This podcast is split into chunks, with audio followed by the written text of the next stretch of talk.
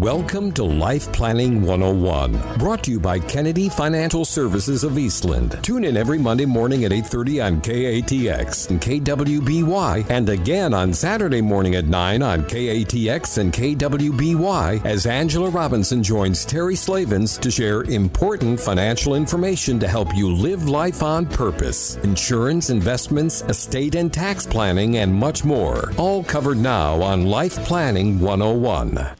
And welcome in to Life Planning 101 right here on KTX KWBY. Terry Slavens with you and joined as always by Angela Kennedy Robinson. Good morning, Angela. Good Monday morning, and you have got a mouthful today, or you're going to get an earful today. I'm going to give you a mouthful, I guess. You know, I, I think there are people that just listen to the show to see how many sayings I can mess up in one week, and uh, you know, it's just kind of my mo. but no, it's it's a really great show. I'm really excited. I was sitting down with a lady uh, last week and her husband, and we were talking about you know what we call living legal documents, documents that you need when you're not um, dead. There's still documents that you need in case something happens. And, you know, she was talking about the fact that she was trying to get something done with the FSA, and they're in a partnership with the mother that's in a nursing home probably can't even sign her name. And the FSA won't accept the mother's durable power of attorney. Did you not? FSA. So this is part of our government, right? Part right. of the USDA, technically, right? You know, all these programs to be able to help and support farmers and ranchers. And I said, really?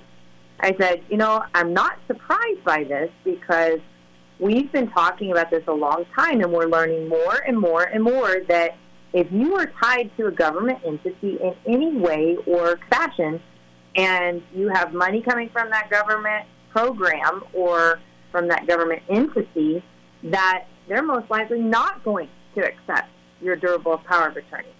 And so I've got two charges for people today. Number one, we're going to get educated, okay?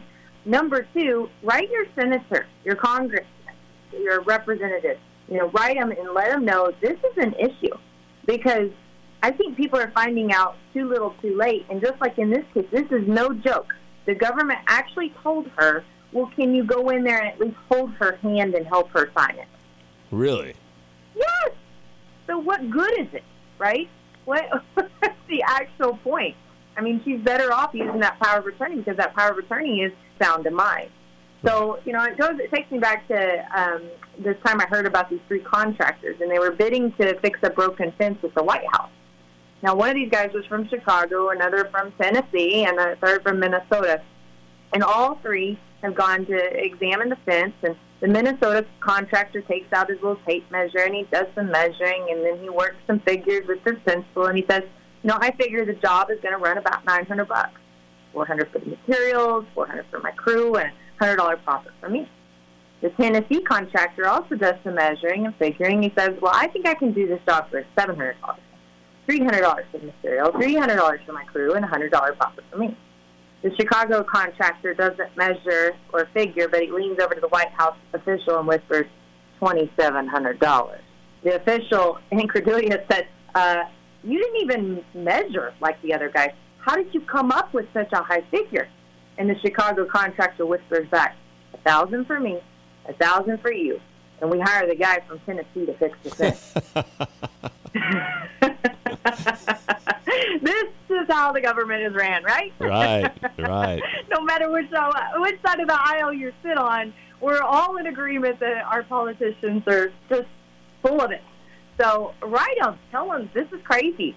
This is absolutely nuts. And, uh, you know, it takes me back, there's a saying that goes around what you don't know can't hurt you, what you always hear. Well, actually, I think Socrates had it a little closer. He said, You don't know what you don't know, and he left it at that. Because right. it's often those things that you don't know that you don't know that actually end up biting you in the rear by the time it's all said and done. And you know, it took me. And I, I've been. I've heard stories. You know, we we get to hear from our clients when we share the, with stories with them, and we get to hear stories uh, things they have experienced. And one of the worst of all was a niece of a, an aunt that had come into our office, and we were again talking about the importance of these living legals. and she mentioned that her aunt had lived up in Wisconsin, and she had developed Alzheimer's disease. And really, no one knew it because if you know Alzheimer's, right, then you know that sometimes the people that catch those types of things first are you know people that are helping them with their bills or banking or financial advisors, not the family, because family just talks casual conversation. So she developed Alzheimer's disease. The family didn't know anything about it, and Wisconsin appointed uh, uh, a judge that had appointed this aunt's neighbor to act as her durable power of attorney and medical power of attorney because she was always there for her and didn't even notify the extended family members. So after two years in this authoritative position, that neighbor had purchased a second home in North Carolina and a lot of other luxuries and shrunk the estate of her aunt from over $2 million to less than $500,000 before they found out. Wow. Wow. Yes, wow is right. So when we say legal documents aren't just for dying, we mean it. And when we say well, you don't know what you don't know, and it's what you don't know that you don't know that can end up biting you or biting your family, You mean we mean it. so when we come back right here on Life Planning 101, we're going to get educated as far as what documents do you need because obviously it's not as simple as you thought. And segment two, Life Planning 101, right here on KTX KDY. Angela has some great information about living documents. Yes, this is right. You know, we always think about legal documents. First thing comes up when in people's mind. I get well, I guess depending if you're not a business owner and you're not thinking about um, if you need an entity, but most of the time people shuffle in their head, oh, my estate plan, my will, my trust, those types of things. So they forget that you know, yes, although those are important documents and they help avoid a lot of cost and a lot of time they may not even be the most important documents because what happens if you get hit by a bus and you're out of commission for two months and you don't have one of these documents, who's going to be able to manage your finances for you and take care of things and make sure things are getting paid and that your credit doesn't get or that something doesn't get repossessed? And a lot of people say, well, can't my spouse do that? Well, it depends if their name is on those accounts, then yes, most likely, maybe not, depending on that title, okay, of the account, but not necessarily. You know, if I now the way I always explain this to people is like, have you ever called into your satellite TV provider and your spouse's name is on the account and they won't talk to you? No matter what, they won't talk to you. It's the most frustrating thing in the world. You're like, I'm the one that pays the bill. Why won't you talk to me? Because Brett Robinson's name is on the account. okay. okay. So I have to get Brett on the phone. Gives me permission to talk to him. Well, this is why. That's what that is. Is that if you don't have your name on the account, you have to have that durable. I'm giving you the first one here. Durable power of attorney in place, and actually, you can have a general power of attorney in place. Most attorneys will recommend a durable power of attorney for you. A general power of attorney is automatically withdrawn when you lose capacity. So durable stays in place. And that's extremely important for you to know. And it's critical. Now, going back to the conversation that we had earlier, it reminds me when I was a kid, I was scared of the dark. And then when I grew up, I got my first electricity bill. Now I'm a scared of the light, right? so it's kind of like this with the government it's so overwhelming that you don't even know what you don't know. You don't know what you should have. So here's what I would recommend. I would recommend making a list of every tie that you have to a um, government entity. So, for example, if you're a farmer and rancher and you receive uh, payments for uh, various agriculture grants or um, benefits, write down those entities in which you receive those grants. Because as we talked about this beginning of the show, the FSA, we found out, has their own power of attorney. And in fact, I will give you that form number. It is FSA-211. I looked it up to find out, yes, you do have to have it. they won't accept that durable power of attorney. Pretty crazy. What about your Social Security? Your IRS? these are things that people don't think about. They think, well, I have no government ties. Well, if you're receiving Social Security or going to be receiving Social Security, yes, you do have a government tie. If you're not receiving Social Security, it's probably or going to receive Social Security. It's probably because you're going to get railroad benefits, or you're going to get teachers retirement, or state, county, government entities retirement. And because of those, same thing applies. Same thing. So whoever you're getting those retirement payments from, make sure that you're finding out what is the form that's available. And, and the reason this power of attorney is important, and I'll just kind of back up and give you a little personal story. This is when we started to figure out there was a real problem. My grandmother went into care, and she was down in Kerrville, Texas. And my mom had a big to do with, you know, helping keep all the finances in order and things during that time. Well, she was with a local bank down there. And we were going to change her bank because obviously we lived three hours away. Wouldn't it have been nice to have it in our town to be able to accommodate that a little easier since it was a local bank? So first things first, call the Social Security Administration to try to get the payment moved. Guess what? Can't do, do it. it. Yeah. Not even with that durable power of attorney. You got to be kidding me. Yes, this is accurate. So, you know, you think that, oh, it's fine, I've got that durable power of attorney. Oh, why would I even need it? I mean, once my benefits are in place, it's not really like anybody needs to be contacting them. Well, it could be. And it's extremely important that you have that in place. So I've done a little bit of um, extracurricular, I guess you could say, for the show today because I wanted people to know, and especially with the Social Security power of attorney, it's not just as simple as get your Social Security power of attorney. This, there's actually like three or four. so you start looking through the list, you're like, well, which one of these do I need? And it took us a while to decipher. We actually called the Social Security Administration, did the research on it, and the one that you're looking for is what's called an advanced designation of representative payee.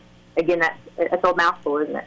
Advanced designation of representative payee. So this designation, it actually allows you to designate up to three people who could serve as a representative payee for you if the need were to arise. So that's if you became incapable to manage or direct others to manage things on your behalf so that they could make sure that you're getting the benefits where you want that and you have someone trusted, you know, that you trust to be able to do that. So the other thing is you can you'll actually get uh, every year they'll send out a form that shows you who that designee is for you, and you can obviously withdraw that at any time or replace that person, and you can submit it various ways. So there's no no easy way. Again, we're dealing with government here.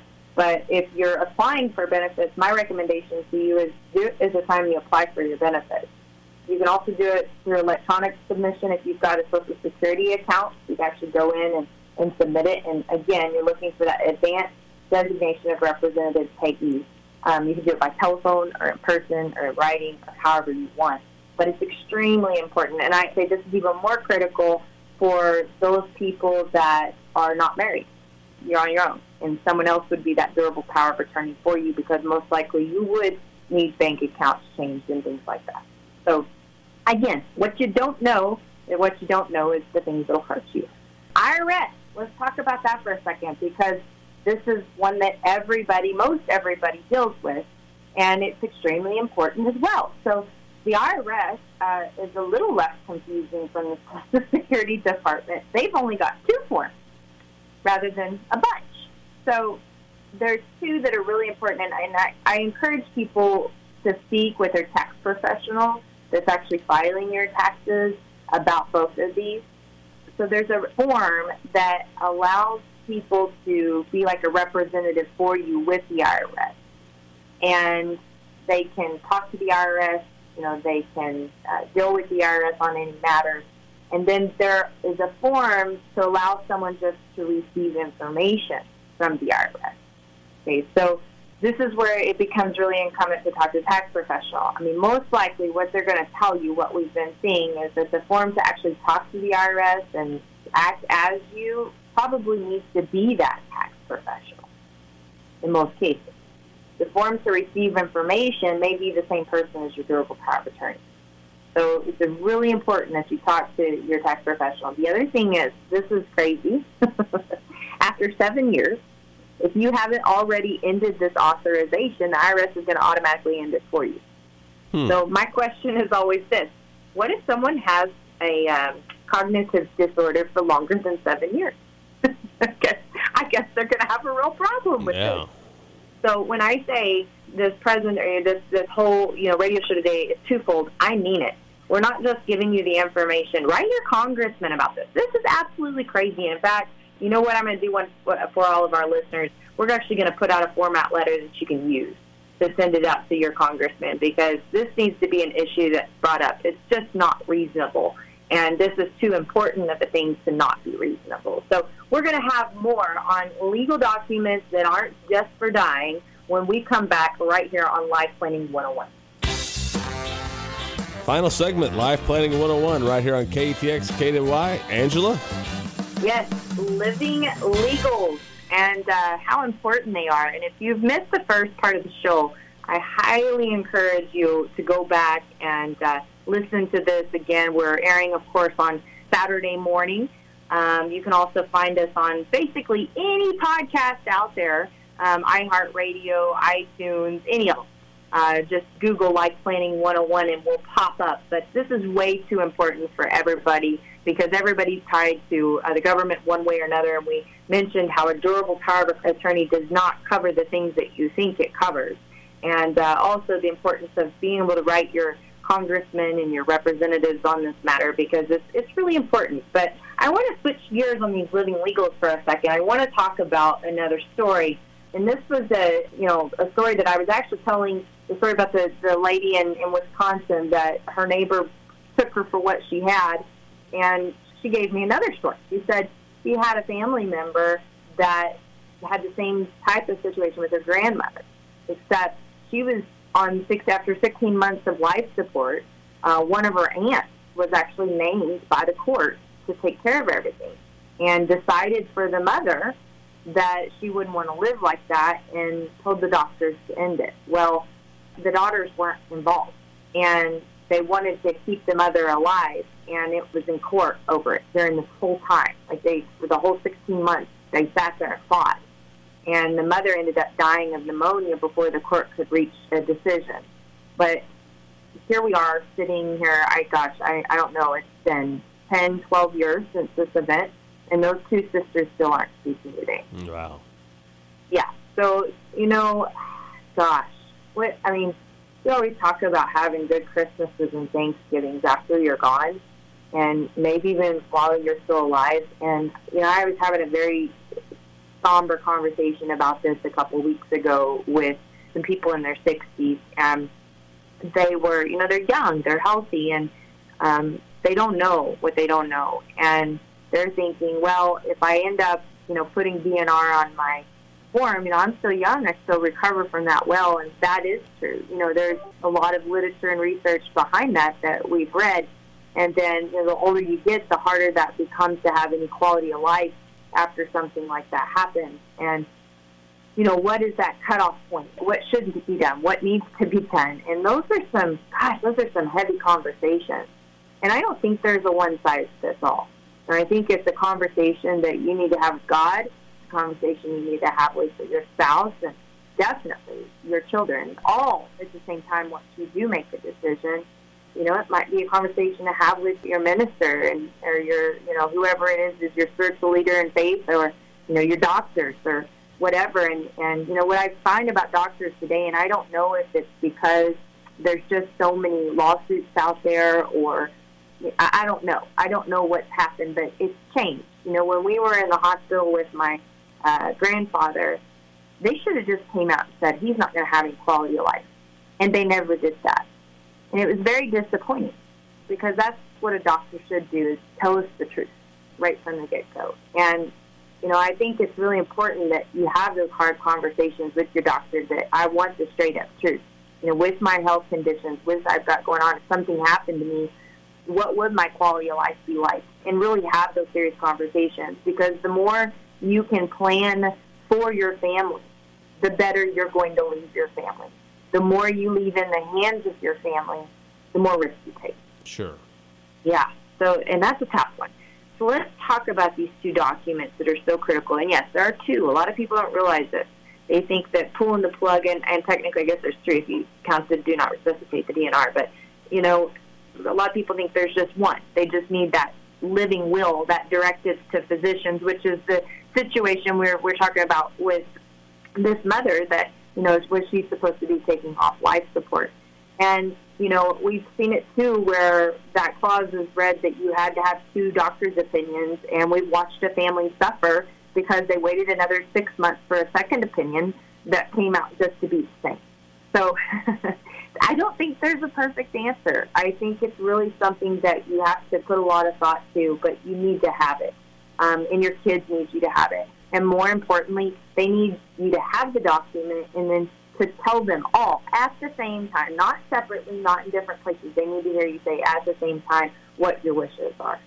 And let's talk about the second document, the medical power of attorney. So this is what people don't realize. This really has nothing to do with the, the living will unless you couple them, unless you make it the medical powers of attorney's decision to enact that living will literature. So that medical power of attorney is just someone that can make medical decisions for you in the event of capacity. So again, you get hit by that Mack truck, you end up just fine, but who's going to tell the doctors, okay, you've given me two options for surgery, who's going to give them the go-ahead on that? And, you know, a lot of people, I think when they name these people, especially like the durables and medicals and all these people, they just start going from their oldest kid down. And that's not always the logical thing to do because your oldest kid may not be the most emotionally stable child that you have. In fact, none of your children may be emotionally stable enough to make those kind of decisions for you.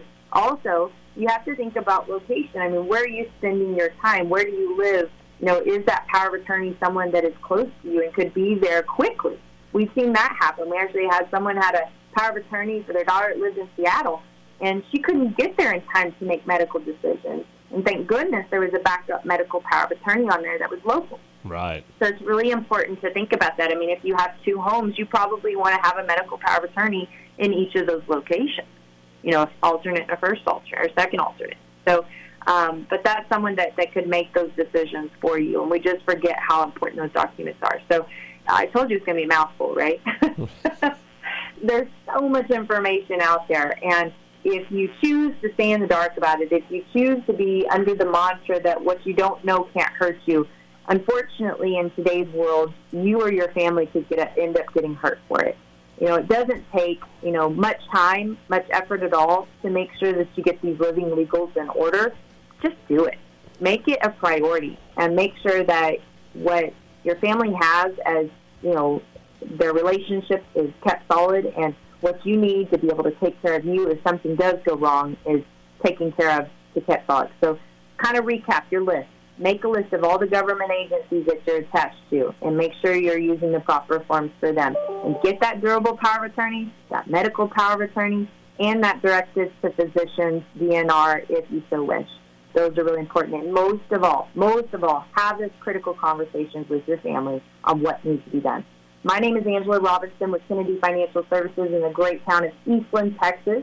God bless everyone. We pray for you each and every week to stay healthy and happy during these unprecedented times, and uh, may we end out 2020 a great year. Thank you for joining us for Life Planning 101, brought to you by Kennedy Financial Services of Eastland. Tune in every Monday morning at 8:30 on KATX and KWBY, and again on Saturday morning at 9 o'clock on KATX and KWBY for more Life Planning 101. Advisory services offered through Smart Money Group LLC, a registered investment advisor. Securities offered through Calton Associates Incorporated, member FINRA SIPC. Kennedy Financial Services Incorporated is an independent of Calton and Associates Incorporated and Smart Money Group LLC.